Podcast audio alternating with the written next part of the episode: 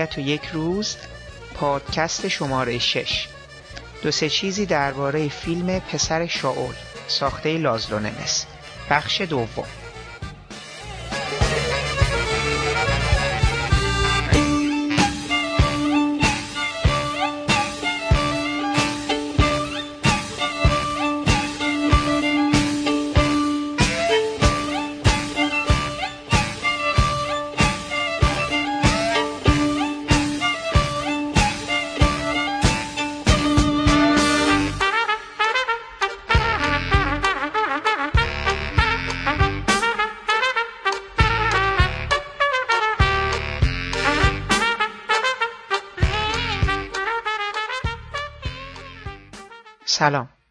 حامد صرافی زاده هستم و خیلی خوشحالم که شما شنونده مجموعه پادکست های ابدیت و یک روز هستید.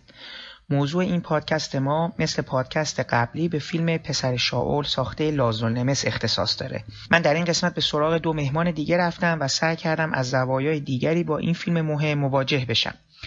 مهمان اول ما آقای مرتزا فرشباف از کارگردانهای جوان و خوشآتیه سینما ایران هستند که هر دو فیلم بلندشون یعنی سوگ که امیدوارم تا یکی دو ماه دیگه در ایران اکرام بشه و بهمن در داخل و خارج ایران بحث‌های زیادی رو برانگیختن.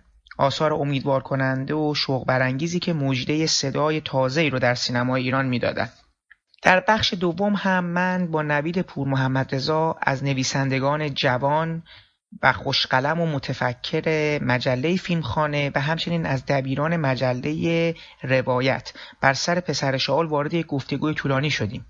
نوید در اون بخش سعی کرده برای ما از فاصله فیلم با آثاری مثل فهرست شیندلر اسپیلبرگ بگه. در انتهای اون بخش هم من به بهانه بحث های پیرامون پسر شاول سعی کردم تا نظر نوید رو درباره مسئله انصاف در نقد فیلم و تا حدودی موضوع میزانسن و اخلاق جویا بشم. در ضمن پیش از شنیدن این گفتگوهات از شما بابت کیفیت نامطلوب صدا در برخی از لحظات عذرخواهی می‌کنم.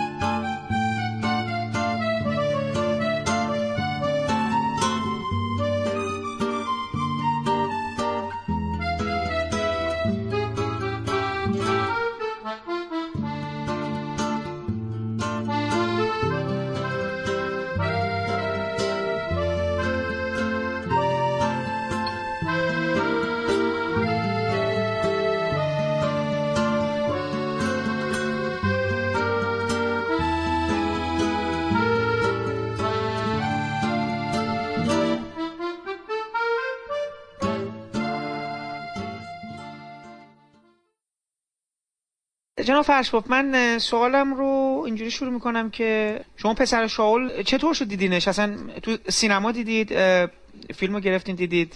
آره. مسئله کجا براتون شروع شد که بخوایم ببینینش اصلا آره پسر شاول کلا تو سینمای جهان همیشه تو هر سال یه سری فیلم هستن به عنوان فیلم های دبیوی فیلم فیلم اولیه کارگردانا میان و میشن مثلا مهمترین فیلم اولیه سال در واقع مهمترین نیو سال میشن.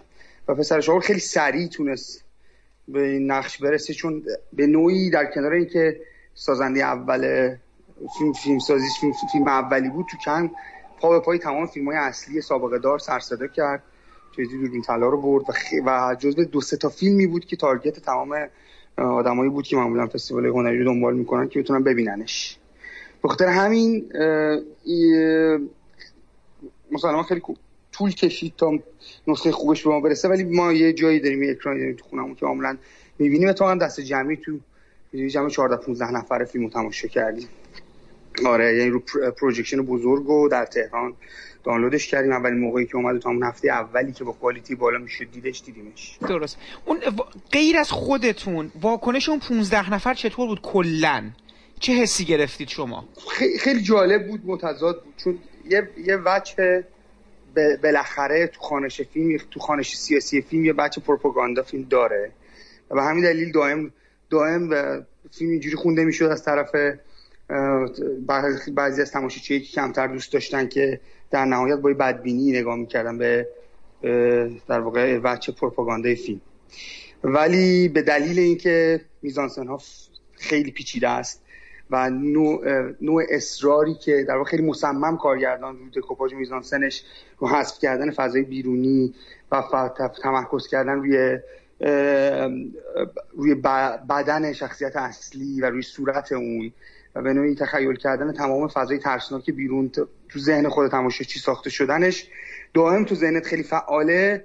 من خودم جزی کسایی بودم که خیلی با فیلم همراه شدم و, و در واقع به من این جا فضا رو نداد که خانشه در واقع خانشه سیاسی اینجوری بتونه مزاحم تماشای فیلم بشه. و مهمتر از اون پایانشه که در یک رأی صد درصد موافقی همه خیلی موافق بودیم که پایان فیلم خیلی تکون دهنده است به دلیل اینکه جادوی سینما رو به تلخی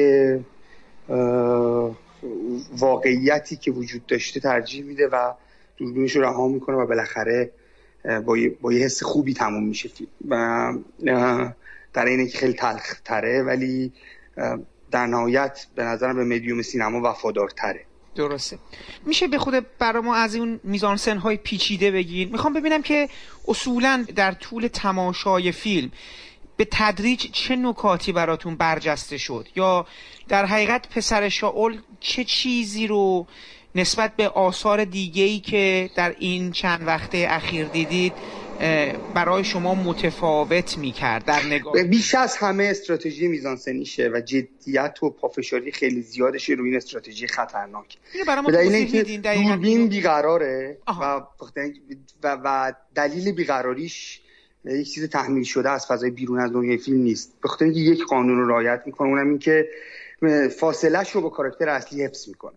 و اندازه نماش رو با کاراکتر اصلی حفظ می‌کنه. یعنی دائم تو تو جایی که می‌تونه خودش رو به کاراکتر اصلی زمیمه می‌کنه و, و تو با اون داری میچرخی. و به دلیل اینکه در واقع کاراکتر اصلی دائم داره جا عوض می‌کنه دائم داره میچرخه داره جستجو می‌کنه و دائم داره سعی می‌کنه بره و, و موقعیت مستربی رو میگذرونه. این تنش خیلی خیلی از طریق میزانسن منتقل میشه به تماشاچی و خیلی چیز عجیبش اینه که جاه طلبی اجرایی کار فوق بالاست. یعنی یعنی این عدم جغرافی عدم تسلط تماشاگر به جغرافیا خیلی جاه خیلی کار پر ریسکیه. به دلیل اینکه آدما ممکن احساس سرگیجه بهشون بده. ممکن احساس از دست دادن ماجراها رو بده. ممکن اصلا عصبیشون بکنه یا به هم بریزن. به دلیل اینکه از اصول کلاسیک فیلمسازی رو از قواعد اصول کلاسیک فیلمسازی رو رعایت نمی‌کنه. یعنی تو نمی نسبت جغرافیات مسلط نیستی به عنوان تماشاگر. یعنی ولی از اون بر از لحاظ تولیدی فوق العاده آدمی بوده که مصر بوده رو واقعیت و به همین دلیل تو تو فلویات تو لحظات مرده تو اون پشتا تیکه هایی از بدن ها آدم های فرعی فیلم من که خیلی عجیبن. چون روش کنون تأکیدی نیست. هیچ وقت دوربین روشو به سمت اونا بر نمیگردونه. ولی تو بخشای ناپیدای پلان تو اون لحظات خیلی کمی که کاراکتر اصلی گردنش رو میگردونه که اون پشت این بدن ها دیده میشن تو می‌تونی به عمق فاجعه و بحران پی ببری. و به همین دلیل این این که تو این همه هزینه بکنی در بازسازی, بازسازی کردن این فضاها فقط سکانس آتش زدن اونا لحظه ای که دونه دونه اینا رو انتخاب می‌کنن که کی رو از بین ببرن و جوری که این نجات پیدا می‌کنه و ما و اون لحظه های خیلی درجه که توش رو کارگردانی قمار رو کرده در واقع که این لحظات رو گاهی فدای جاطلبی میزانسنیش بکنه و قاعدش رو حفظ بکنه. حتی اگر بعضی از اون لحظات به اندازه ای که پتانسیلش دارن از لحاظ دراماتیک تاثیرگذار نباشن. و همین دلیل تو در کلیت فیلم یهو تو می‌بینی ضربه کاری زده میشه به دلیل اینکه یه جوری در واقع میزانسنش و جهانبینیش رو کارگردان تو تحمیل کرده و تو اون احساس خفگی رو اون احساس تنش رو کاملا ذره ذره به خورده داده و تو کاملا داری نسبتش عکس عمل نشون میدی. در صورتی که نسبت جغرافیا مسلط نیستی. این حذف جغرافیا به نفع صورت به نفع صورت کاراکتر اصلیش به ویژگی اصلی کارگردانی این فیلمه که به فیلم نامه نچندان ویژه یا پیچیده فیلمو بهش بافت خیلی خیلی جذابی و پرکششی میده. یعنی من پوان کارگردانی این فیلم که ریشه داره تو سینمای بلاتار و تو و پلانای لانگتی که بسیار خیلی زیادش و اینکه تو به نظر می‌رسه نزدیکی به دوربین ولی دوربینت هیچ رفتی به استراتژی دوربین داردنا نداره. یعنی هویت مستقل خودش هم داره خیلی برام جالب بود اینا. که در واقع هیچ کدوم از در واقع تو سختترین راه ها رو برای رسیدن به دورترین نتیجه ها رفتی و موفق بشی اون نتیجه اتفاقا من همین دلم می‌خواد همین گلاویز شدن یک یک فیلم ساز با یک فیلم ساز با یک فیلم و مواجهش رو برای خودم و حالا اون کسانی که می‌خوان بشنون هی بازترش بکنم. ببینید این من یه سوال چیز ازتون داشتم. می‌خوام ببینم که ساخته شدن همچین فیلمی جدا از آن چیزی که یک کارگردان طراحیش می‌کنه. خب نیاز به یه مجموعه عواملی داره که همکاری یک یک تیم قوی باید باشه با شما دیگه.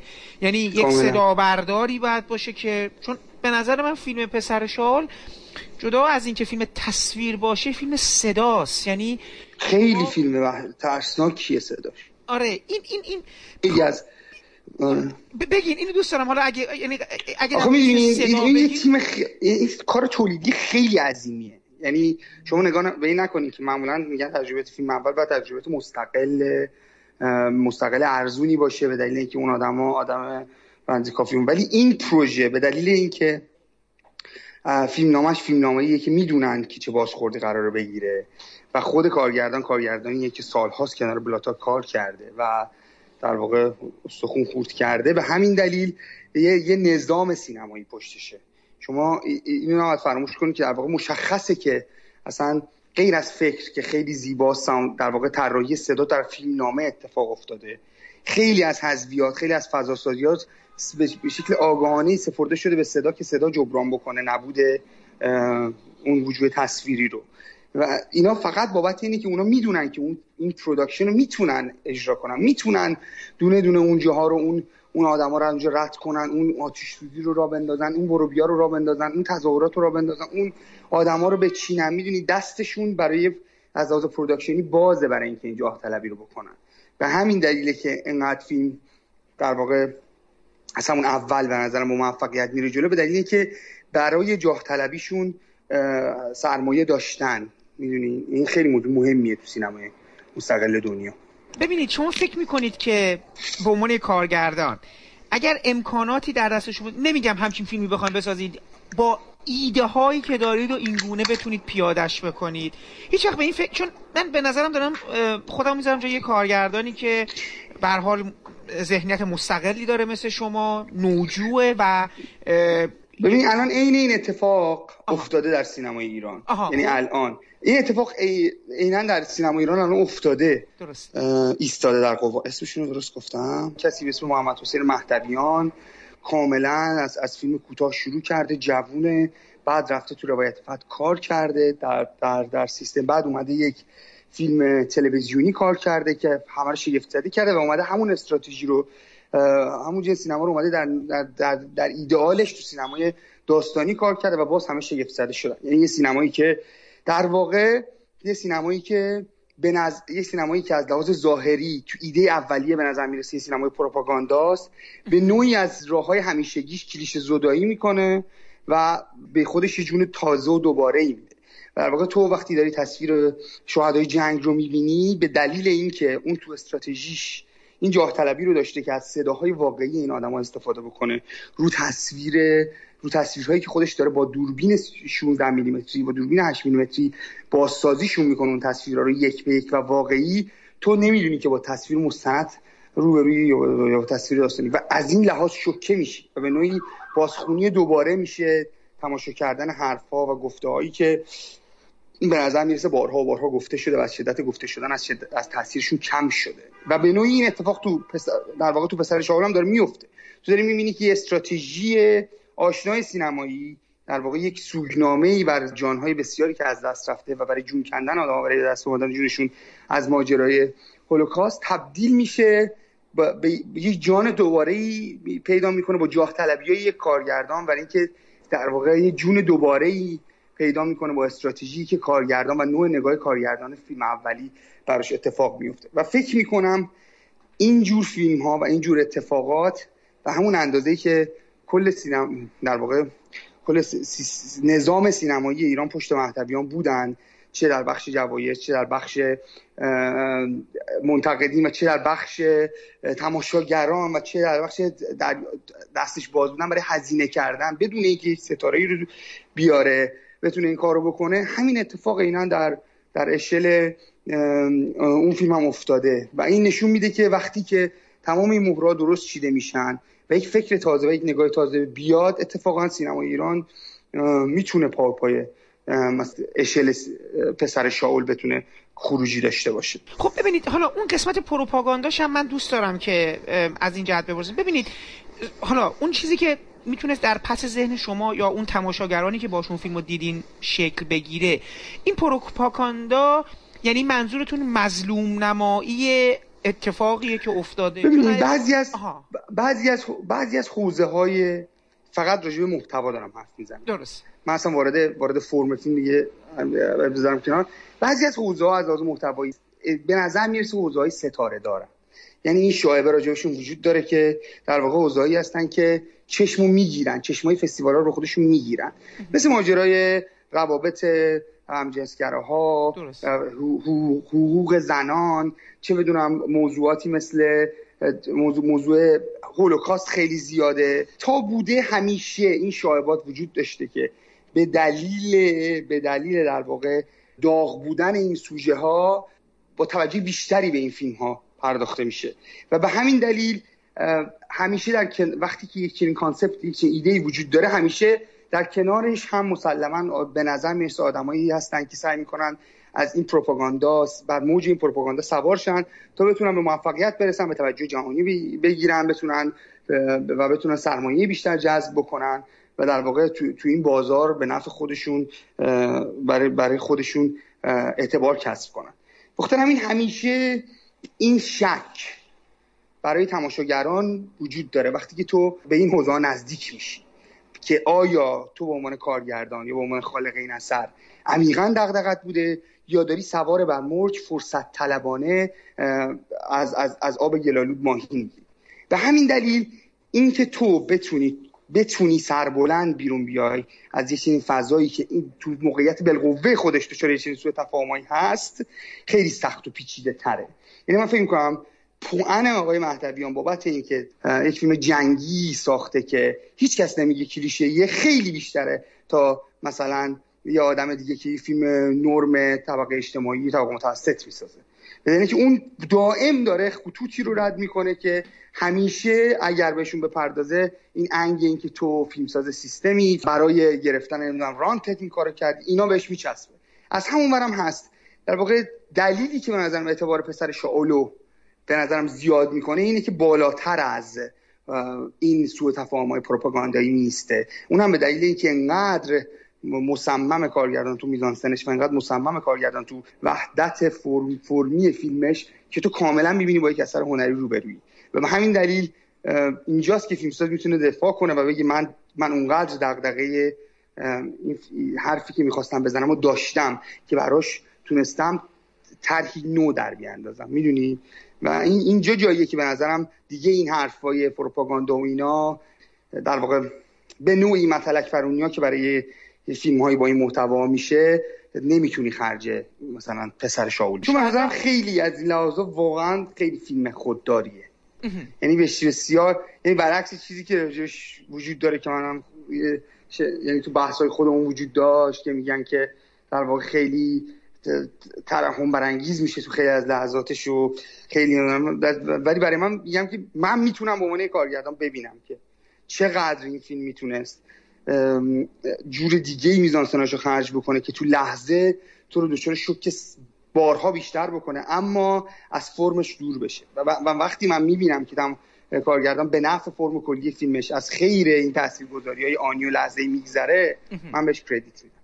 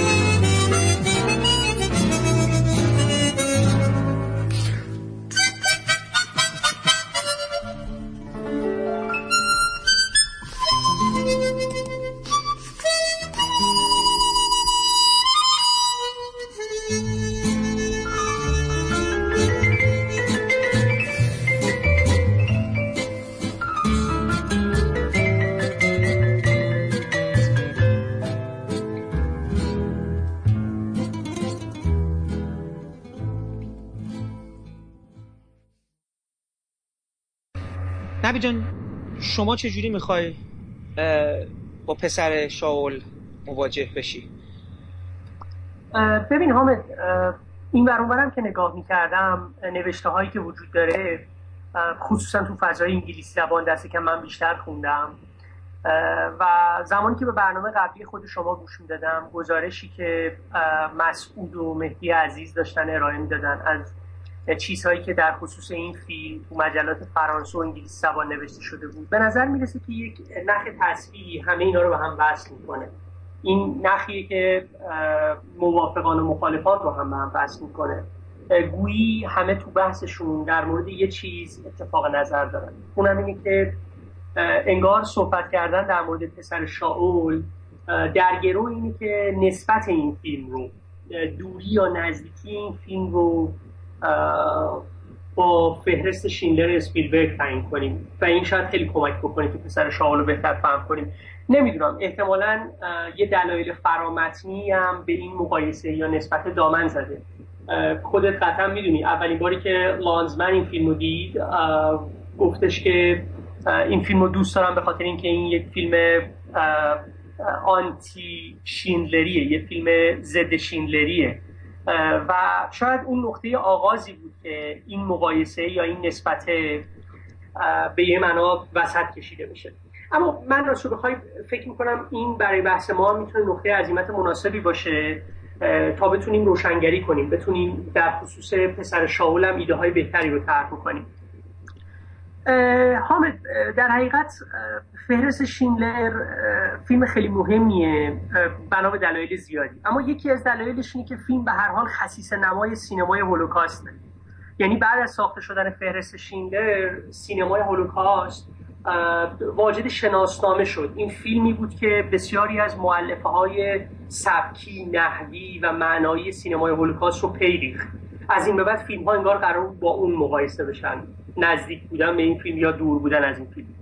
اما مهمه که ما دقت کنیم ببینیم استراتژی فهرست شینلر در مواجهه با اردوگاه های کار اجباری در مواجهه با اتاقهای گاز و در مواجهه با اتفاقی که داشته در اون اردوگاه ها میافتاده چی بوده؟ به نظر می‌رسه که استراتژی فیلم نشون دادنه. یعنی خیلی ساده. تو تنها در شرایطی می‌تونی بفهمی که چه اتفاقی افتاده در اون اردوگاه ها تو تنها در شرایطی می‌تونی آشوویتس رو لمس کنی درکش کنی که به بی کم و کاسترین شکل ممکن به رئالیستی ترین شکل ممکن به طبیعی ترین شکل ممکن تو حضور پیدا کنی.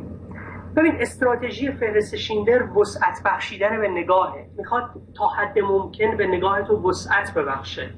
می‌خواد تا حد ممکن همه چیز رو برای تو در یک وضوح و شفافیت به تصویر بکشه.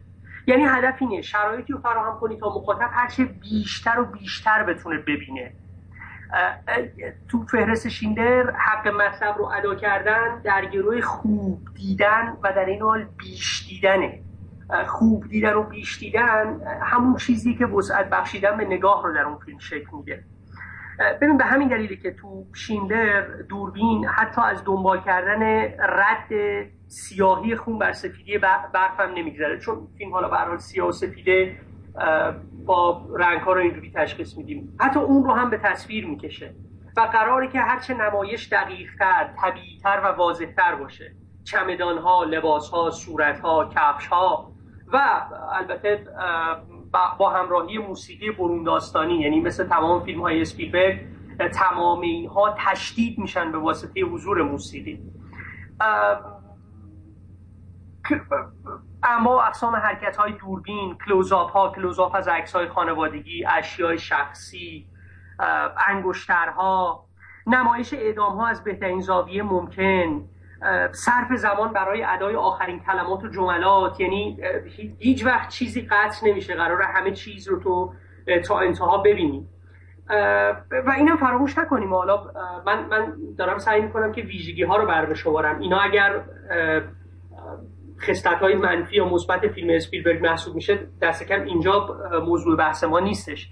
ولی همه اینا از یه طرف دیگه دست کم در اون سال یه جور قدرت نمایی خود مدیوم سینما محسوب می‌شد. اینکه تو چجوری می‌تونی یک نمایش بیکم و کاستی از یک فاجعه رو پیش چشم مخاطبا بیاری؟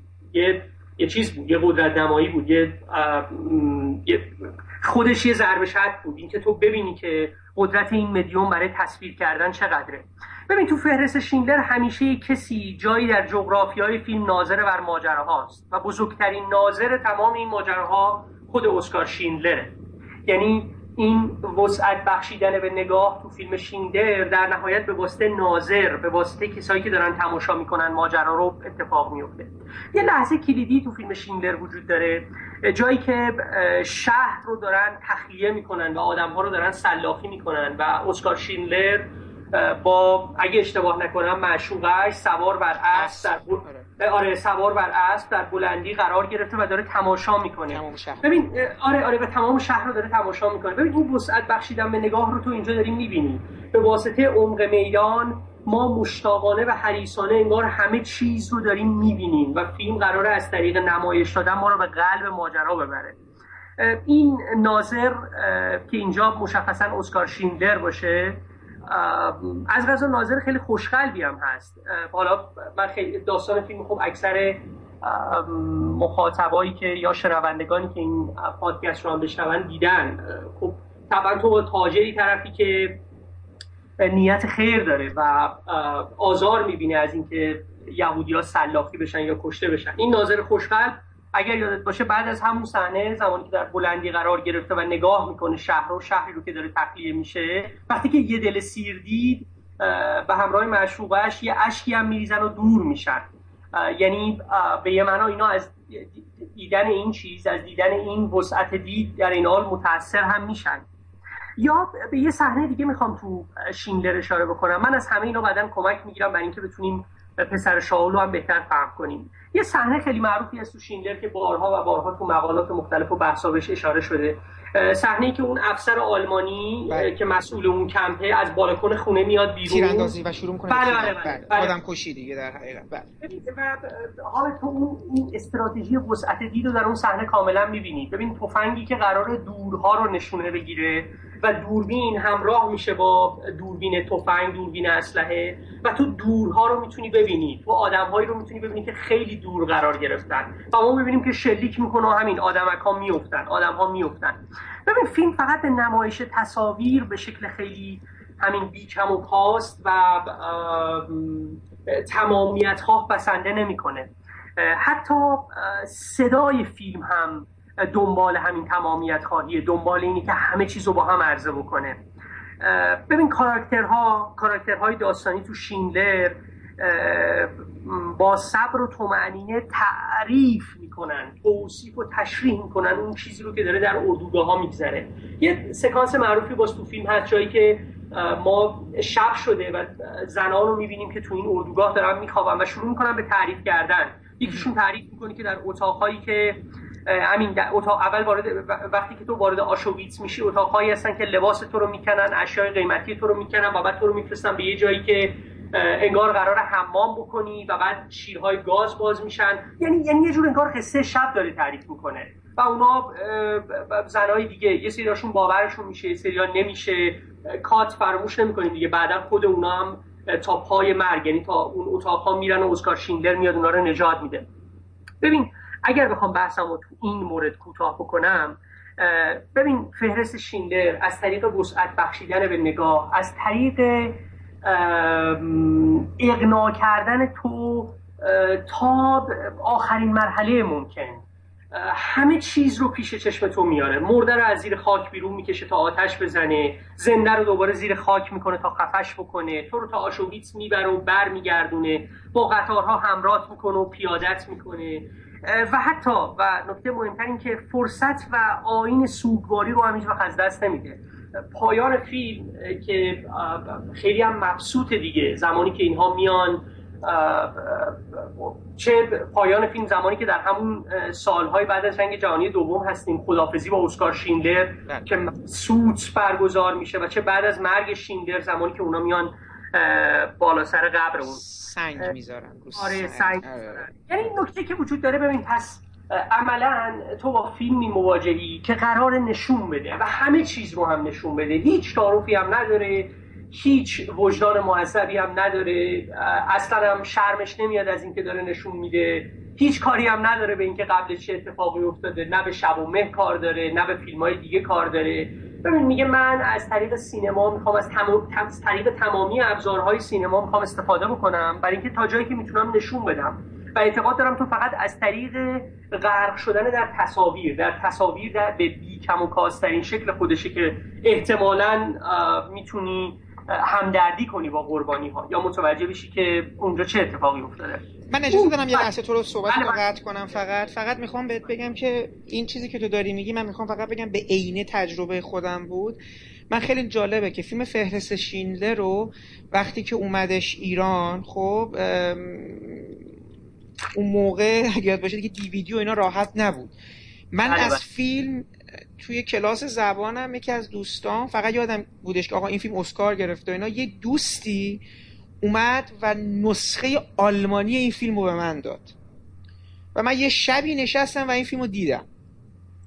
ببین من فیلم رو قصه فیلم رو فقط از تصاویر فهمیدم. از آنچه که در دیالوگ ها داشت میگذشت نمیفهمیدم خب؟ از همون زمان انقدر اون تصاویر این تمام این در حقیقت به قول حالا انگلیس این مکسیمایز این چیزی که شما داری میگی با تمام این توصیف که شما گفتی انقدر روی من تأثیر گذاشت به عنوان اینکه در اون تجربه سهیم شدم در آن کاری که اون آدم داشت می‌کرد و اون قامتی اپیک گونه به این تراژدی بخشیدن. این, این می‌خوام بگم که برای من شیلدر یک اثر سینمایی فوقالعاده بود و هست. کما اینکه یعنی می‌خوام بگم قدرت تصاویر در در تأثیر گذاریش رو من همچنان به یاد دارم. بدون اینکه چیزی از دیالوگ های فیلم یا آنچه که در بین این افراد میگذره به خاطرم مونده اون زمان می‌خوام بگم. خب من بعدا دیدم نسخه انگلیسی فیلم بارها و بارها. ولی این چیزی که می‌خوام بگم می‌خوام باید یعنی هم همراهی کنم که بگم آره این بود. این این این تصاویر آن گونه من رو درگیر خودش کرد. با به قول تو بیش گفتن یا بی کم و کاست ارائه دادن اما به نظر من با قدرت ارائه دادن. یعنی چیزی نیست که تو رو بخوای به لحاظ ناتوانی فیلمساز در ارائه اون تصویر اون رو پس بزنی. من این رو الان میگم به خاطر اینکه این رو بعدا در یک جای دیگه از صحبت من یک مبحث دیگه ای رو می‌خوام باز کنم که اونجا بهش خواهم گفت. چرا در مورد قدرت یعنی چرا برای من قدرت مجاب کننده تصویر به عنوان یک نکته مثبت در مقام منتقد دلم می...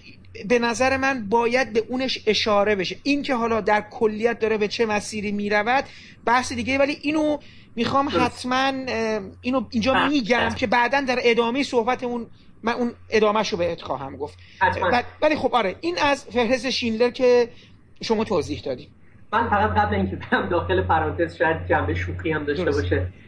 حامد از غذا خیلی از منتقدین و مخالفین اسپیلبرگ من کمتر دیدم که ناتوانی او رو در به تصویر کشیدن چیزی زیر سوال ببرن. معمولا انتقاد اصلی که وارد میشه به زیاده از حد بودن توانایی اوست. یعنی گاهی اوقات به نظر می‌رسه که اینقدر توانایی یا اینقدر تکنیک اصلا لازم نیست برای مواجهه با سری از موضوعات. یعنی می‌خوام بگم که خود این خیلی دولبه عمل می‌کنه. ناتوان بودن یا یه جور توانایی بیش از حد یا به کشیدن توانایی.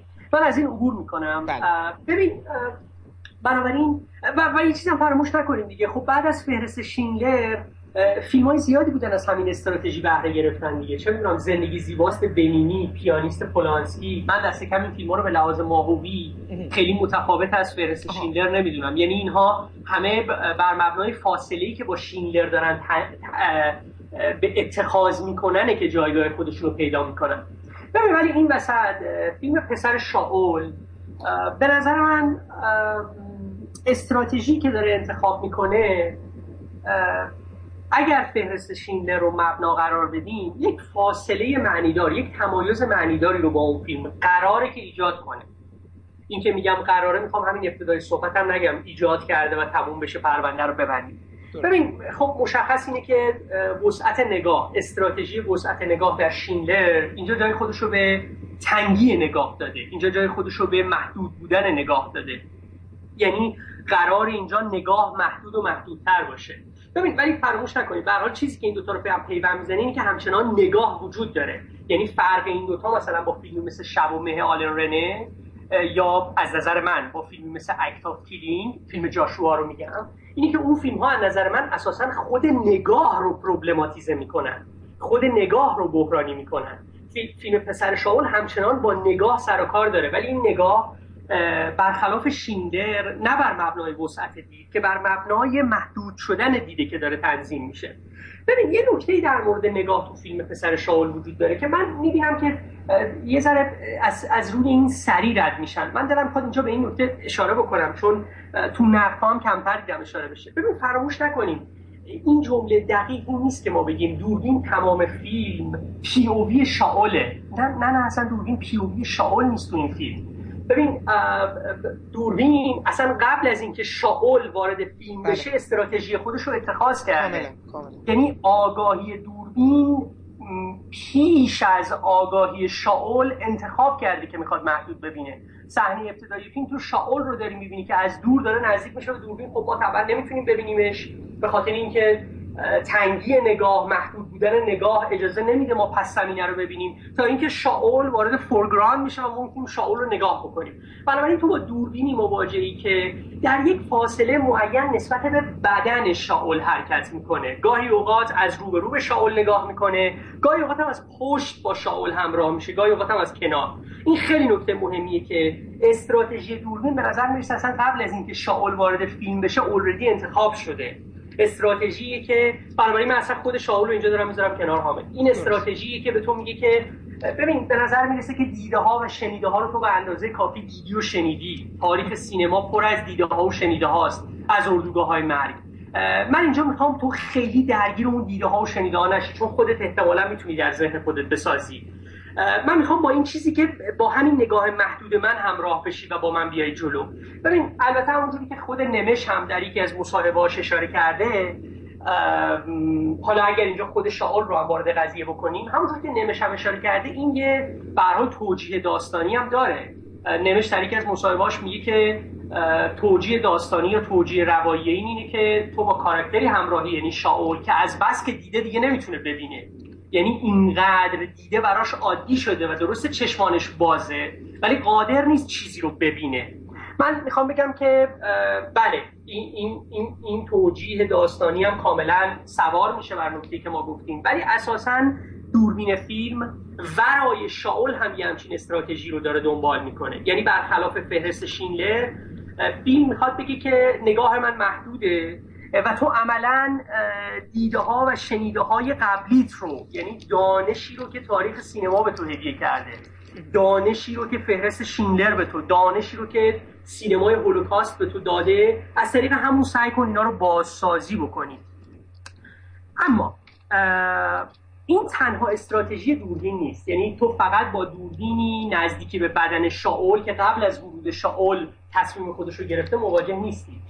ببین در پاره از لحظات فیلم این استراتژی کمدن محدود دیدن نقض میشه و تو می‌تونی فاصله ای رو ببینی که در حالت عادی نباید تو فیلم ببینی. اینجا اون جایی که مشخصا دوربین میشه پی او وی شاول. ببین در واقع دوربین زمانی نقش پی او وی شاول رو پیدا می‌کنه که واقعا شاول می‌خواد چیزی رو نگاه بکنه. الان حامد برای اینکه دلم می‌خواد تو تو بحث شرکت. یادت میاد کدوم لحظه هستش که این تنگی نگاه این محدود بودن نگاه جای خودش رو به یک گشایش نسبی میده؟ خب. تو یه چیزایی می‌تونی آره دیگه به نظرم یکی از مهمترین جاهاش اون جاییه که این حالا ببین کل قصه که در ابهام محض میگذره ولی به نظر میاد ما با پیشفرز اون لحظه ای هستش که به اون معشوقه زن خواهر اونجا می‌رسه. من فکر کنم یکیش هم اونجاست. درسته؟ آره ولی ولی خیلی قبل از اونم قام تو اینو داری نقص شدن این استراتژی اولین باری که کودک رو می‌بینه. آره اولین باری که اولین باری که اون نوجوان رو می‌بینه اولین جایی که یه دفعه این چیز میشه حواسش معطوف میشه به اون لحظه. دوربین پیووی شاول میشه و من فاصله رو می‌بینم که مطابق استراتژی فیلم نباید ببینم. یعنی من دارم فاصله رو می‌بینم که اونجا یه سری دو... چون این نمرده و بعد یه دکتر رو صدا می‌کنن میاد اونجا و بعد میگن این نمونه نادری و ما اینا رو داریم می‌بینیم. چرا داریم اینا رو می‌بینیم؟ به خاطر اینکه اینجا دیگه دوربین چسبیده به بدن شاول نیست بلکه خود خود شاوله یعنی اینجا جز اون مواردیه که شاول یه دفعه‌ای چشاش تیز میشه یه چیزی رو می‌بینه. انگار اینجا جایی که هم چشاش بازه و هم در واقع داره چیزی رو می‌بینه. پی او وی اینجا به او اهدا شده و او داره چیزی رو می‌بینه. کنجکاوانه داره چیزی رو میپاد یا در پایان فیلم هم تو همین رو داره دیگه. سکانس بله. پایانی زمانی که اون پسر بچه بله اون که اصلا بله. تو باز می‌بینی. یعنی باز نگاه کن داری فاصله رو می‌بینی که مطابق استراتژی فیلم نباید ببینی. ولی چون دوربین عملا این این اجازه رو به شاول داده تا نگاه بکنه یا دوربین جای شاول قرار گرفته تو این رو کامل می‌بینی. من در پایان فیلم یک نکته هم اضافه کنم. ببین آن چیزی که در پایان ما می‌بینیم حتی به نظر من می‌تواند به یک خیال به یک خواب به یک, یک لحظه قبل از مرگ به یک رویا اصلا چیزی که ببین فیلم در عین اینکه داره با رهایی تموم میشه یعنی پسرکی که فرار می‌کنه ولی ما می‌دونیم اون چه اتفاقی افتاده. همچنین بله. رهایی برای اون آدما نیست. شاید یک با یک امیدواری به آینده داره تم... می‌دونی؟ یه جنبندی جالبی داره این فیلم. ولی بله. درست میگی. یعنی اون اون چیزی که در پایان میگذره چون شاول حالا من میگم که امیدوارم کسایی که دیدن شغل کشته شده اونجا اونجا ما صدای تیرباران رو میشنویم بله. آن. آیا یا می‌تواند به لحظات قبل باشد یا می‌تواند حتی به توهم این آدم باشه یعنی بله. فیلم در عین اینکه خوشبینانه تموم میشه در این حال می‌تونه خیلی بدبینانه تموم بشه چون ولی حامد یه چیزی فراموش نکنیم چه در سطح عینی چه در سطح ذهنی به هر حال تو با پیووی شاول همراه برای همینی که می‌تونی ببینی. یعنی من می‌خوام بگم که هر جوری تو پایان رو ازش برداشت کنی یا تفسیرش کنی این استراتژی دست نمی‌خوره. درست. نه کاملا. موافقی در کنار نگاه دوربین یه سرفصل دیگه رو هم باز کنیم. خیلی هم اشاره شده در خصوص این فیلم. و من سعی می‌کنم این سرفصل رو در پیوند با یعنی در نسبت با فهرست شینلر بست باز بکنم. معقولی صدا تو فیلم پسر شاول که می‌دونم تو هم خیلی بهش علاقه داری. نه آره واقعا دوست دارم. ببین آخه می‌دونی آره من بهت بگم نوید ببین حالا من بحث رو بحث نمی‌خواد بیاد. ببین این فیلم ها بر اساس اینکه بسیار روی تصویر کار کردن یعنی شما قراره با تصویر میخکوب بشی. ولی من در عینان متوجه میشم که چقدر یعنی نقش صدا برام خیلی برجسته شد. که من بله. می‌خوام فقط یه فیلم بی ربطی رو برات مثال بزنم. یه فیلمی مثل گراویتی جاذبه. من موقعی که رفتم تو سینما همه آدم ها در حقیقت میخکوب آن کاری بودن که کوارون روی پرده با تصویر کرده ولی خیلی جالب بود. من خودم چیزی که اول از همه برام جالب شد روی تصویر مقوله صدا بود. یعنی کاری که با صدا کرده بود. بعدا توی مصاحبه طرف خونده گفت آقا این فیلم فیلم تصویر فقط نیست. من کلی زمان صرف صدا کردم. بله برای همین می‌خوام بهت بگم که اتفاقا چیزی که برای من فیلم ارزشمند می‌کنه اینه هستی که این کارگردان داره یک ببین با, با, با مقولش اتفاقا برخوردی به شدت سینمایی داره. می‌دونه یعنی از تصویر داره مدد میجوه و یکی دیگه صداست. داره صدا رو هم به کار می‌گیره. آره من صدا خیلی برام تو این فیلم مهم شد. خیلی ارزشمند شد. صدا. ببین من باز زمانی که نگاه می‌کردم این بر اونور میخوندم یا میشیندم و اینا باز به نظر من خیلی در مورد صدا تو این فیلم ها باید دقت کنیم. ببین صدای این فیلم کارکرد صدا تو این فیلم به نظر من می‌تونیم با یه جور با یه جور تسامح می‌تونیم صدا تو این فیلم رو به دو بخش تقسیم کنیم. ببین یه بخش بخشیه که قابل پیش بینی تره. اونجایی که تو صدای مرگ رو میشنوی صدای عجز و لابه رو میشنوی. جایی که این قربانی ها وارد اون اتاق گاز شدن و قرار کشته بشن. جایی که داخل اون چاله ای که توش آتیش اینا پرتاب میشن. ما چون تنگی دید داریم چون وسعت نگاهمون محدود شده طبعا صداها رو فقط می‌تونیم بشنویم. طبعا هولناک هم هستن. یعنی تو مادامی که تصویر رو نداری شنیدن صدا هولناک تره اما راست شو بخوای حامد این بخش یا این کار کرده صدا در این فیلم نبود که برای من خیلی شگفت انگیز بود. یک بخش دیگه بود که برام جالب بود. و این بخش دیگر رو می‌خوام پیوند بزنم به شینده. ببین تو بخش دوم فیلم انگار که داره یه پیشنهادی رو میده. میگه که ببین شما شنیدید قصه شبها رو قبلا تو شیندلر شنیدید این گفتگوها و نمی‌دونم این التیام بخش التیام بخشیدن ها و این امید دادن ها و این تاپای مرگ با هم بودن ها اینا رو همه رو زیاد شنیدید تو فیلم های دیگه. من اصلا نمی‌خوام یه همچین چیزایی بهتون بگم.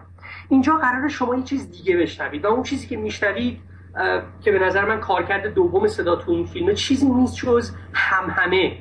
صداهایی در هم و بر هم. پچ پچ بین اسرا پچ پچ بین اینا. ببین مثل یه جور وزوز میمونه. یه بار نگاه کنی شب که می‌خواد بیاد بره بخوابه سر جاش تو نگاه کن چه صداهای عجیبی تو میشنوی. آدمایی دارن آروم با هم صحبت می‌کنن. تو دقیقا متوجه نمیشی داستان چیه. یکی دیگه صدایی از اون ور داره میاد. بعد در این حال اینا غرق در صدای محیطن. ببین یعنی می‌خوام بگم که فیلم داره صدایی رو که تا پیش از این به واسطه فاقد ارزش داستانی بودن صدایی رو که تا پیش از این به دلیل فاقد ارزش روایی بودن از سینما و خصوصا سینمای هولوکاست حذف شده بود کنار گذاشته شده بود دوباره داره این صدا رو صدا می‌کنه دوباره داره این صدا رو احضار می‌کنه. همین پچ پچ ها هم همه ها صداهای نامفهوم چیزهایی که واجد بار داستانی نیستن.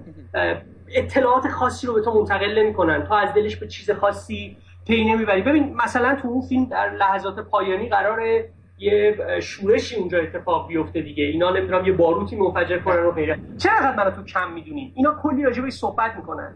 منو تو کم می‌دونیم به خاطر اینکه کم میشنویم. یا در واقع میشنویم ولی اصلا نمی‌فهمیم چی میگن اینا. انقدر صداها در هم و بر همه انقدر نامفهومه انقدر عجین با صدای محیطی که عملا تو نمی‌تونی تمرکز کنی چه اتفاقی داره میفته ببین این کارکرد دوم صداست که به نظر من تو فیلم پسر شاول خیلی نوآوران است. و اینجا یه فاصله بعیدی رو داره با فیلمی مثل شیندر در شیندر تو فقط صداهایی رو میشنوی که ارزش داستانی دارن صداهایی رو میشنوی که ارزش تأثیری دارن. یعنی یا قرار در تو احساسی رو برانگیخته کنن یا اطلاعاتی رو به تو بدن یا تو رو متاثر کنن یا تو رو شک زده کنن. یعنی تو به هر حال با این جور صداها مواجهی. ولی اینجا با صداهای مواجهی که اصلا سر در نمیاری چیه و گاهی اوقات ممکنه تو رو دلزده و خسته هم بکنن. این معقول صدا از این لحاظ به نظر من کلیدیه و حتی شو بخوای من بین همین دوگانی نگاه و صدا این بچه دوم صدا تو فیلم شاول و دست کم اگه بخوام شخصی صحبت کنم برای من جذابتره برای من پروژه نوآورانه تریه به یه سرفصل سومی هم می‌خواستم تو پسر شاول اشاره کنم. نمی‌دونم اگر تو نکته ای داری نه, بله، نه من من من اتفاقا خیلی برام این نکته که نه نه الان نکته خاصی ندارم چون من فکر کنم یه سرفصل چهارمی در انتهای ف... سوم اشاره کنم. فقط یه نکته تو ذهن اومد چون تو قبلا یه اشاره به من کردیم نمی‌دونم الان توی اون فصل سوم میری طرف آنو مالیزا یا نه اون یا نه اون گرفتم. اجازه بدی؟ آره شاید اینجا یه اشاره بکنم. بحثی بود که قبلا خیلی دوستانه با هم دیگه کرده آره. بود ببین حامد تو سر فصل سوم می‌خوام باز به نکته اشاره بکنم که تو شینگر هم روش دست گذاشتم. اون هم مفهوم ناظره. ببین به نظر می‌رسید بهونه اصلی تماشا کردن فهرست شیندر همراه شدن تو با ناظری که اسکار شیندر نام داره. ببین یه تاجر خیر که به جمع فکر می‌کنه. در سکانس ما قبل پایانی می‌زنه زیر گریه و میگه نمی‌دونم ای کاش این ساعت هم فروخته بودم یا اون ماشین هم فروخته بودم اینجوری می‌تونستم چهار نفر دیگرم نجات بدم. یعنی تو دقیقا با یه آدم خیر مواجهی که دلش می‌خواد آدمای بیشتری رو نجات بده جمع بیشتری کنار خودش داشته باشه عاقل مبتنی بر عقل سلیم رفتار می‌کنه. و ناظریه که پیش از نمی‌دونم منتقل کردن اسرا و زندانی ها به آشوبیتس به سر و صورتشون آب میریزه فقط برای اینکه تشنگیشون برطرف بشه و و یعنی با این مختصات تو می‌تونی اسکار شینلر رو تو اون فیلم بازسازی کنی. ببین یعنی دقیقا یک فرزانه یک خردمند که در این حال پولم داره و می‌تونه یه سری آدم رو نجات بده. اما ناظر فیلم پسر شاول به یه معنا دقیقا در نقطه مقابل فیلم فهرست شینلر قرار می‌گیره. تو اینجا نه با یک تاجر خیر معطوف به جمع که با یک مجنون مؤمنی طرف هستی که تنها چیزی که ادامه حیات برای اون رو ممکن می‌کنه یه جور چسبیدن به یک پروژه دیوانوار و کاملا شخصیه. یعنی هیچ جمعی در کار نیست که از قضا جمع رو داره نابود می‌کنه. بله. اون با آوردن اون جسد و بعد نمی‌دونم رفتنش اون و اون چیز یونانیه اون چیز رو می‌خوام بگم اون فرد روحانی بله. یونانی میره اونجا و عملا در واقع اون رو به کشتن میده. یعنی از قضا این اصلا برای جمع مزره این اصلا توجهی به جمع نداره یه جمع در یکی از یکی از معدود دیالوگ که ما تو این فیلم خوب می‌تونیم بشنویم و طبعا ما با زیر نویس می‌خونیم. به دوستش برمیگرده میگه که میگه تو با این کار داری هممون رو به کشتن میدی. میگه ما مردیم. ما اصلا از قبل کشته شدیم.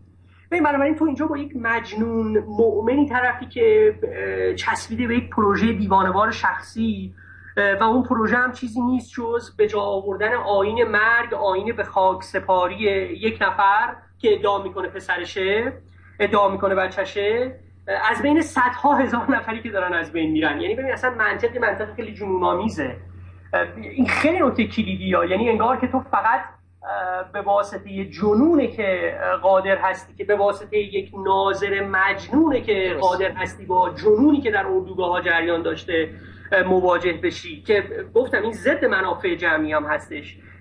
ببین یعنی تو با کاراکتری با ناظری مواجهی که یک شکلی از رستگاری شخصی یک شکلی از آرام گرفتن شخصی رو داره پیش از مرگ جستجو می‌کنه. این باز به نظر من خیلی نکته کلیدیه. یه جا تو با یک جست بر مبنای یک موضع کاملا خردمندانه مبتنی بر عقل سلیم با اردوگاه ها مواجه میشی. برای همین هم هستش که وسعت دید داری می‌تونی همه جا سرک بکشی می‌تونی همه چیز رو پرسپکتیو دقیقی از ماجراها ترسیم بکنی. اما یه جای دیگه با یک ناظر مجنون با یک ناظر دیوانه طرف هستی که عملا درگیر یک پروژه موهوم میشه پروژه یه امر وحناک میشه و, و, و اون رو ترجیح میده که تا انتها دنبال بکنه. و برای همینه که تو چیزی نمی‌تونی عملا ببینی. تو با کاراکتری مواجهی که صرفا یه کارو می‌خواد انجام بده که کار بیهوده ای هم هست. یعنی دقیقا تو فهرست شیندری فکر کنی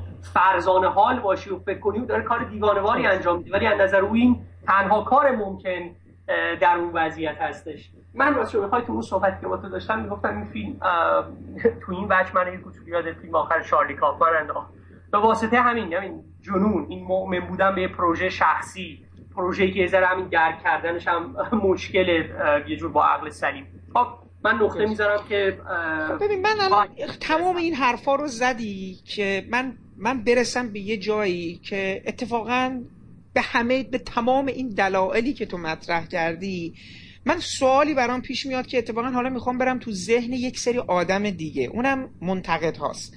چیزی که من می‌خوام مطرحش کنم مسئله انصاف در نقده در نقد یک اثره. ببین برخوردی که با این فیلم توسط یه مجموعه ای از منتقدان خارجی و داخلی ما شد. خب؟ من تفکیک چندانی قائل نمیشم. مسئله رو نمی‌خوام از سطح این که هولوکاست هست یا نه به یه چیز دیگه ای فراتر ببرمش. این که ببین شما شاید این گونه باشه. به عنوان شاخصش برخوردی که کورسکی می‌کنه با این فیلم و این فیلم رو به عنوان یکی از مثلا ده فیلم بد پارسال متوجه هستی؟ یعنی بد. بله.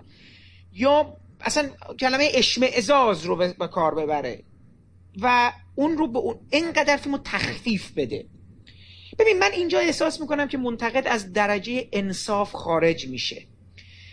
شما وقتی با یه فیلمی طرفی که سعی می‌کنه با گرامر سینما بازی کنه با دوربینش بازی کنه با تصویرش بازی کنه. با کرکترش اینجوری که شما میگی بازی بکنه. با صداش بازی بکنه.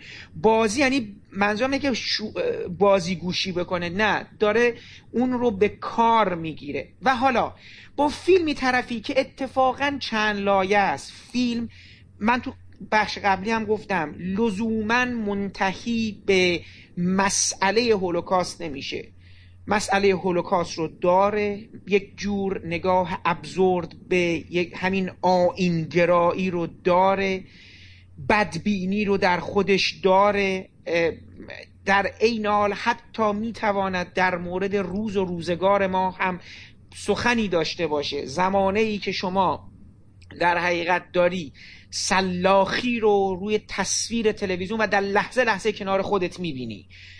از یمن گرفته تا غزه از ایالت های آمریکا گرفته تا توی خاور میانه فکوس کرد. حتی نگاه کردن این همه زمان به یک چیزی که در گذشته هست به مانند یک همون جنازه اون پسر است. همه ما مردیم.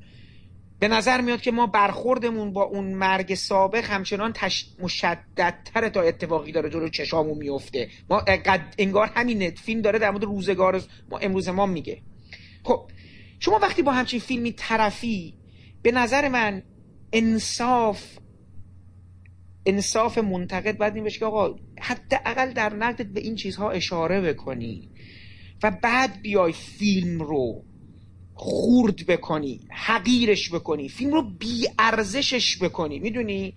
وقتی میای مثلا دارم میگم میای چنین من من این برام خیلی چیزه من برام سوال میشه وقتی که یک حالا اسم اسم می‌برم مسئله ندارم. وقتی این فیلم با این همه مجموعه روش که به کار برده برای نزدیک شدن به زبان سینما در جزو تحقیر شده های یک مجموعه منتقد قرار می‌گیره و در از طرف دیگر فیلمی مثل تاکسی جعفر پناهی که حالا ما بحثمون اون نیست در صدر اونها قرار می‌گیره. من احساس می‌کنم اتفاق دیگری هم داره در جریانه. یعنی فقط مسئله سینما نیست. می‌دونی؟ این اون جاییه که آدم سوال براش پیش میاد. چرا؟ و بعد این اون بخش اول من هست و بعد من می‌خواستم یه کوتاهی هم در مورد این مسئله اخ... یعنی دوباره بازم از نگاه یک منتقد هستش. اون در حقیقت چون ببین من مطلب هم مطلب ژاک رو خوندم. هم مطلب سرجدنی رو خوندم. من بعدا به این دوتا چیزم برمیگردم. یعنی به اون مطلب ژاک ریوتونه و اونم از یعنی ممکنه می‌خواد از زبان تو هم بشنوم که این مسئله اخلاق و میزان سن که مطرح میشه و به قول معروف حتی مورد استناد برخی قرار می‌گیره برای کوبیدن این فیلم. حالا نه این فیلم و خیلی فیلم های دیگه. حالا هر کدوم از نه لزوما یک قرائت ولی یک روشی قرار می‌گیره. من دوستشم اونم باید بحث کنم. ولی میگم این انصاف در, در نگاه به فیلم ها برام یه جای مهمی است که احساس می‌کنم بعضی وقتا منتقدها خودشون رو جلوتر از فیلم ها قرار میدن. به چه معنا؟ به این معنا که متوجه احساس می‌کنن که آقا این فیلم احتمال داره که نظرگیر بشه. حالا این فیلم می‌تونه فهرست شیندر باشه می‌تونه پسر شاول باشه. به یه دلایلی اتفاقا به لحاظ قدرتشونه. ولی برای اینکه بتونید مسیر دیگر بری چیز دیگه ای رو میای پیشنهاد می‌کنی که یکی از راه های کوبیدن فیلم میشه میزانسن و اخلاق به نظرم. که اون بحث بعدیه که من مطرحش می‌کنم. می‌خوام نمی‌دونم با من اینجا همراه هست یا نه؟ شاید پاسخ من کوتاهتر از سوال تو باشه چون من یه کوچولو قضیه رو مختصرتر می‌بینم یا ساده تر می‌بینم یه جورایی. ببین من اینجوری که من متوجه شدم ببین به حال موضوع فیلم خب خیلی موضوع ملتهبیه دیگه. فیلم راجع به و راجع به اتفاقی که افتاده و اینا. خب اینا همیشه خیلی مناقشه برانگیز بوده و خیلی حواس رو و توجهات رو بیشتر معطوف می‌کنه به سمت اون فیلم. ببین من اونجوری ببین من تا یه جایی با منتقدای این فیلم می‌تونم همراه بشم. همراه شدن به این معنا که حرفشون رو بفهمم و بخونم. کما اینکه تو ابتدای بحث خودم هم یه اشاره به این کردم که فیلم به رغم تمام تمایزاتی که منم سعی کردم تشریح کنم با فیلمی مثل فهرست شینگر برقرار می‌کنه اما در نهایت به واسطه یه جور اتخاذ نگاه به واسطه دیدن اساسا اینکه تو بتونی یک بار دیگه خواب مردگان رو آشفته کنی مردگان رو از خواب بیدار بکنی و دوباره هولوکاست رو به تصویر بکشی. از این لحاظ از این لحاظ که با یک نگاه خیره داره ماجراها رو دنبال می‌کنه این رو میپذیرم که به لحاظ ماهوی فرق چندانی با فهرست شینلر نداره. ابتدای بحثم هم گفتم شما اینجا هم با یه جور بحرانی کردن نگاه یا زیر سوال بردن نگاه مواجه نیستی بلکه با نگاهی مواجهی که خوددارتره و با محدودیت بیشتری داره چیزها رو نگاه می‌کنه. خب ببین اونها ایدهشون اینه که میگن که اوکی ولی در نهایت نتیجه همون شیندره یه حامد بکنم تو اینو که می‌دونی که طبعا اونها یعنی فیلم شیندر یه جور خط قرمز دیگه برای این جنس منتقدا. فیلمی که خب داره امر شنی و داره مرگ رو یه جورایی به بیکم و کاسترین شکل ممکن به طبیعی ترین شکل ممکن داره به تصویر می‌کشه. اون هم اون شکل مرگ. از نظر اونها یه همچین اتفاقی هم توی فیلم افتاده. ببین تا اینجا برای من خیلی موضوع موضوع تکنیکالی یعنی بحث بحث نگاست. و برای می‌تونم یه همچین نتیجه گیری رو بفهمم. ولی دیگه بیشتر از این رو نمی‌دونم دیگه حامد. یعنی اینکه چه نقدی وارد میشه؟ یا مثلا این فیلم اگر بی ترین فیلم ساله نمی‌دونم معیارها چیه. یعنی از چه بابت بی ترین فیلم ساله؟ ببین من دوست دارم که اگر کسی میگه این فیلم بی ارزش ترین فیلم ساله یا جزء بی ارزش ترین هاست از این از این چیزی هم که ما الان گفتیم یعنی یه جور در نهایت قرابت ماهوی که بین نگاه در این فیلم و شیندر وجود داره پا رو فراتر بذاره و با بافتار فیلم با جزئیات با لحظات و لمحات فیلم به من بتونه نکاتی رو یادآور بشه. چون ببین به طور کلی تو اگر بگی که نشون دادن چنین معقولاتی نشون دادن اردوگاه های مرگ اساسا کنش غیر اخلاقیه این دیگه چیزه. یعنی تو اینجا دیگه بحث خیلی بحث بررسی فیلم نیست. بلکه تو کلا صورت مسئله رو پاک می‌کنی. یعنی با این فیلم نمی‌تونی مواجه بشی. کما اینکه به عنوان مثال تو وقتی که اون مقاله ریوت رو هم می‌خونی خب با همین مواجهی مقاله ریوت مثلا چه می‌دونم ده هزار کلمه بررسی اون فیلم نیست. نه ریوت میاد یه نقطه نظری رو باز می‌کنه. یه پیشنهادی رو میده و میگه یه بار با این پیشنهاد نگاه بکنید به این فیلم و مقایسه می‌کنه با فیلمی دیگه. برای همین من نمی‌دونم آیا تونستم پاسخی بدم یا در امتداد بحث تو صحبت بکنم یا نکنم. آها فقط ربطش بدم به اون بحثی که تو گفتی راجع به مقاله ریوت و بعد سرجدن و اینا. من یه پیشنهادی دارم حامد. اونم اینه که فکر می‌کنم که چندان کار درستی نباشه که تو معرفتی رو که تو مقاله ریوت وجود داره یا پیشنهادی رو که داره ریوت میده تبدیل به فرمول کنی و بعد با اون فرمول بیای سراغ تک تک فیلم ها و بعد عذر می‌خوام. با اون فرمول بیای کلا بگی آقا کدوم فیلم ها نمی‌دونم راجع به این موضوع و بعد بزنی اینو.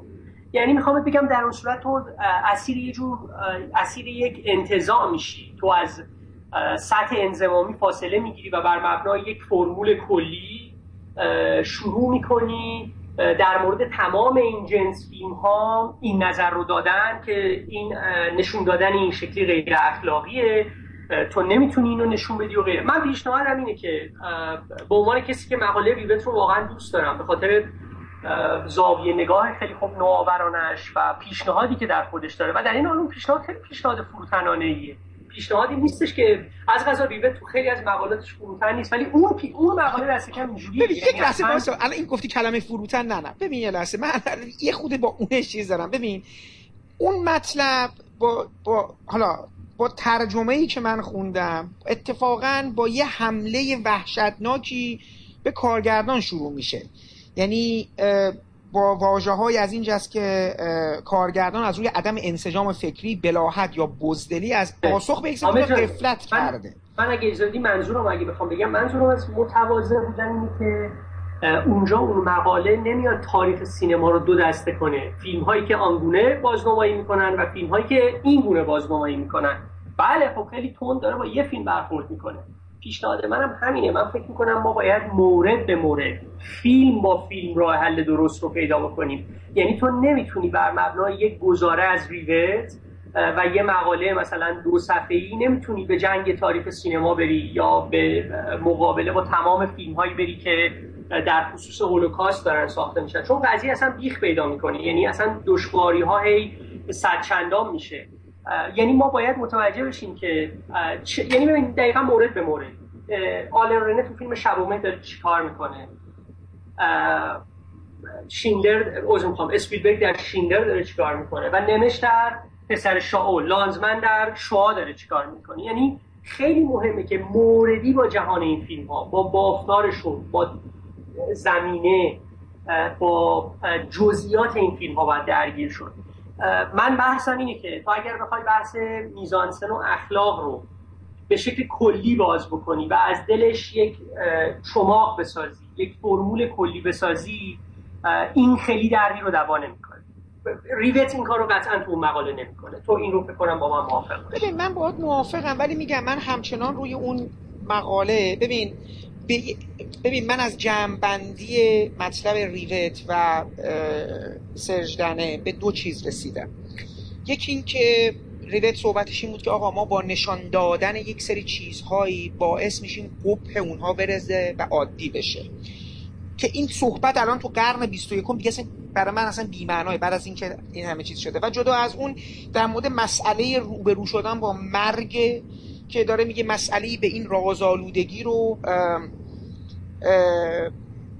مسئله به این رازآلودگی مواجههی درست می‌خواد که به حال کارگردان کاپو رو در اون حد نمی‌بینه و اونو متهم می‌کنه به, به نفهمی و شیادی و اینا.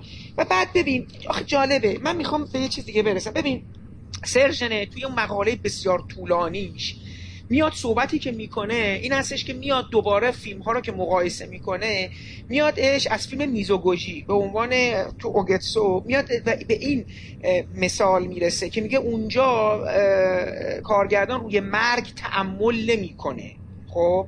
و در حقیقت این بحث توی صحبت ریوت هم هست که میگه شما داری با مرگ مقوله پورنوگرافیک چشم چرانی یه جور لذت بخشی داری انگار باهاش برخورد می‌کنی. و در انتهای مطلبش ریوت میاد میگه که آقا جان ما همیشه از امثال دوفکین دسیکا وایلدر بیزار بودیم و در انتهای مطلبش میاد میگه که آقا سینماگران باید کسانی رو به تاریخ تحمیل کنن مورنا و میزوگوجی و دیگران را. ببین چیزی که برای من اینجا اتفاق میفته این هستش که اتفاقا من این دستبندی ها رو می‌بینم در یک, یک, یک لحاظ. و می‌خوام به این برسم شما انگار به عنوان یک منتقد یک سلیقه زیبایی شناختی داری. خب من تمام جنبندیم اینه. این سلیقه زیبایی شناختی تو یا درش اسپیلبرگ قرار می‌گیره به یه دلایلی یا نه؟ نمس نمس قرار می‌گیره یا نه؟ نمش پسر شاول قرار می‌گیره یا نه؟ من فکر می‌کنم تو به عنوان منتقد سعی می‌کنی این نظرت رو گسترش بدی و اتفاقا بگی این راه مواجهه نه اون. فکر نمی کنی این مقالات در انتهاش به همچین چیزی می‌رسن؟ ببین اون چماقه که تو داری میگی به نظرم چماق منتقده. اینو تو نمی‌بینی تو همچین حسی نمی‌گیری از این مقالات؟ ببین آخه من که مثلا دارم بگم تو کارنامه نقادی ریوت رو که خب صرفا با یه مقاله. نه نه آره، نه. نه. می‌خوام بگم که ببین شاید بهتر از واژه سلیقه پیشنهاد میدم. این پیشنهادم هم مبتنی بر چیزیه که از رابین بود یاد گرفتم. درست. یک به یک نظام ارزشی باور داره که این نظام ارزشی یه جور نظام ارزشی زیباشناسانه سبکی تماتیک و در این حال حاوی جهانبینی هم هست. بنابراین می‌خوام شاید این کمک می‌کنه ما به این نشه برسیم این چیزی ورای یک سلیقه است. صرف دوست داشتن یا دوست نداشتن نیست. تو با یه سازوکار یعنی منتقد بر مبنای یک سازوکار یک نظام ارزشی که بر اساس سالها خوندن سالها فیلم دیدن سالها تجربه کردن و لمس کردن جهان فیلم ها کسب کرده بر مبنای این نظام با فیلم ها مواجه میشه. مواجهه ژاکیوت با اون فیلم هم به نظر من یه همچین مواجهه ایه یعنی بله خب تو پشت این دیدگاه اون نظام ارزشی رو می‌بینی. تو ممکنه بگی که خب اوکی همه اینها همه این قضاوت ها همه این نظرات داره از دل اون نظام ارزشی بیرون میاد. خب بله معلوم از دل اون نظام ارزشی بیرون میاد. از دل چی پس باید بیرون میاد؟ یعنی من از غذا دارم بهت میگم که اگر تو اعلام بکنی که یا بنویسی که پسر شاول بی ارزش این فیلم ساله این فی نفسه بی انصافی نیست. فی نفسه بی انصافی نیست. مادامی که من بتونم نظام ارزشی تو رو من بتونم تحلیل سبکی زیبا شناسانه و تماتیک تو رو پس این قضاوت پس این جمله بخونم و ببینم. ببین در پاره از نوشته های ultra منفی درباره پسر شاول رو ندیدم. منتقدی که میگه که این فیلم هم در نهایت فیلمیه در ژانر exploitation فقط به من نشون بده دیگه نمیشه کلا بگی exploitation به خاطر اینکه داره سوء استفاده می‌کنه از یک موقعیت شنیع. خب okay ببین این همون این همون چماق درست کردن است. همونه که یعنی تو یه فرمول از یکی یاد گرفتی و عینا اون فرمول می‌نویسی. نه نه نه نه. تو باید بیشتر درگیر بشی. با لایه های فیلم با سطوح فیلم باید درگیر بشی. این کلا نمیشه. اینجوری بخوای بگی منم میگم همین فیلم خانه سیاه است فروغ فیلم بدیه. یا exploitation به خاطر اینکه داره بهره برداری می‌کنه.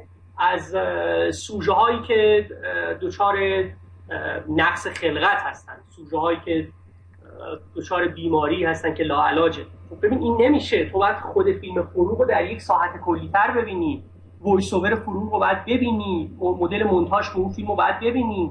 اینا رو باید ببینی. اینا فقط اینا کنار همه که یه چیزی می‌سازه.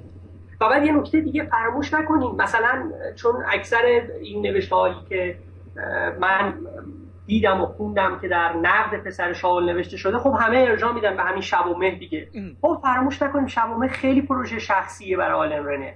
تو طبقه بندی هایی که صورت میگه از فیلم به فیلم اسی یاد میشه. یعنی تو نمی‌تونی شب و مه رو تبدیل بکنی به انجیل سینمای هولوکاست. آقا تمام مؤلفه های سبکی نبی روایی باید بری از شمامه استخراج کنی. برای خود آلن هم خیلی اون پیشنهاد شخصی بوده. در دو فیلم هیروشیما عشق من و شمامه راه حل رو پیاده کرد.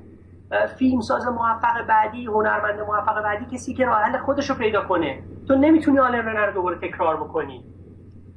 بنابراین اینم خودش خیلی نکته کلیدیه که ببین من با مثال زدن از بحث خانه سیاه است فروغ و شب می‌خوام باز به نکته نکته برسم که کمی بیشتر بهش اشاره کردم. فیلم با فیلم باید بحث کنیم. و باید با لایه های درون فیلم ها درگیر بشیم. نمیشه بشه که کلی این گزاره ها رو ترک کردش. کارنامه نقادی ژاک ریوت ها در خود این یه ذره شاید چندان جالب نباشه که من و تو مثلا الان داریم راجع به کارنامه نقادی من من فقط می‌خوام به عنوان یه همین دانشجو به عنوان کسی که کاراشو می‌خونم و یاد می‌گیرم بگم. نه به عنوان کسی که دارم ارزیابی می‌کنم. ببین حیرت انگیزه. یعنی ببین کارنامه نقادی اون نشون میده که چه جوری به شکل نبوغامیز و هوشمندانه با انواع و اقسام فیلم ها مواجه شده. و اگر اونجا فیلمی رو به اون حد میکوبونه اون داره از دل یک نظام ارزشی بیرون میادش. ما در مواجهه با پسر شاول حتی در ترد و نفیش تا انتهای قضیه طوری که بگیم بی این فیلم ساله نیاز به روشن کردن نیاز به تبیین این نظام ارزشی زیباشناسانه سبکی نحوی و معنایی داریم. مادامی که این قایب باشه و ما صرفا بگیم که نمی‌دونم غیر اخلاقیه این نمی‌دونم امر شنی رو داری بازنمایی می‌کنی امر غیر قابل بازنمایی رو داری بازنمایی می‌کنی. مادامی که این گزاره ها رو بگیم گزاره هایی که پیش از ما ابداع شده و پیش از ما بسیار بسیار استفاده شده این به نظر من فایده این نداره بیهوده است.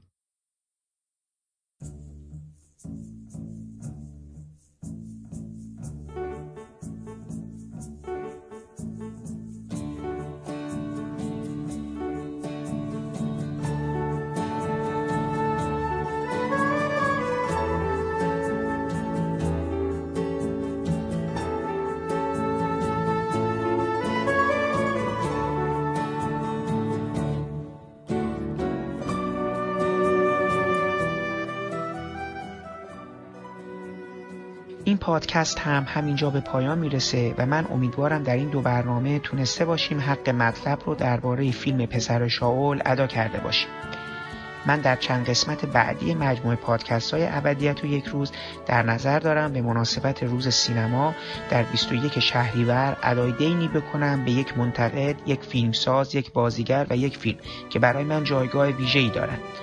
به همین دلیل برنامه بعدی ما به مرحوم ایرج کریمی اختصاص داره که در اونجا سعی کردم به سبک پادکست شماره صفر با همراهی برخی از منتقدان پیشکسوت و جوان یاد این منتقد بزرگ رو گرامی بداریم. در پایان هم از آقای بیژن موسوی تشکر می‌کنم که من رو در تدوین این پادکست یاری کردن و طبق معمول همیشه برای رعایت نصف نیمه حق معلف باید از قطعات موسیقی که در این پادکست از اونو استفاده کردم نام ببرم. موسیقی تیتراژ این پادکست رقص گدایی از ساخته های گروه کلزماتیکس هستش و برگرفته از آلبوم جنزده باقی قطعات عبارتند از وقتی جوان بودیم از ساخته های استیو مارکوشز و برگرفته از آلبوم موسیقی متن فیلم فرار از هولوکاست. جائلین از ساخته های ماریوس رولند برگرفته از آلبوم موسیقی متن همین فیلم. زندگی زیباست ساخته نیکولا پیوانی برگرفته از آلبوم موسیقی متن همین فیلم. و برای پایان این پادکست هم من قطعات اورشلیم طلا و تم اصلی موسیقی متن فیلم فهرست شیندر ساخته جان ویلیامز رو از مجموعه آلبوم موسیقی متن همین فیلم برای شما انتخاب کردم. تا برنامه بعدی و بزرگداشت منتقد بزرگ دوران ما ایرج کریمی خدا حافظ و با هم گوش می‌کنیم به قطعات انتخابی از آلبوم موسیقی متن فیلم فهرست شیندر.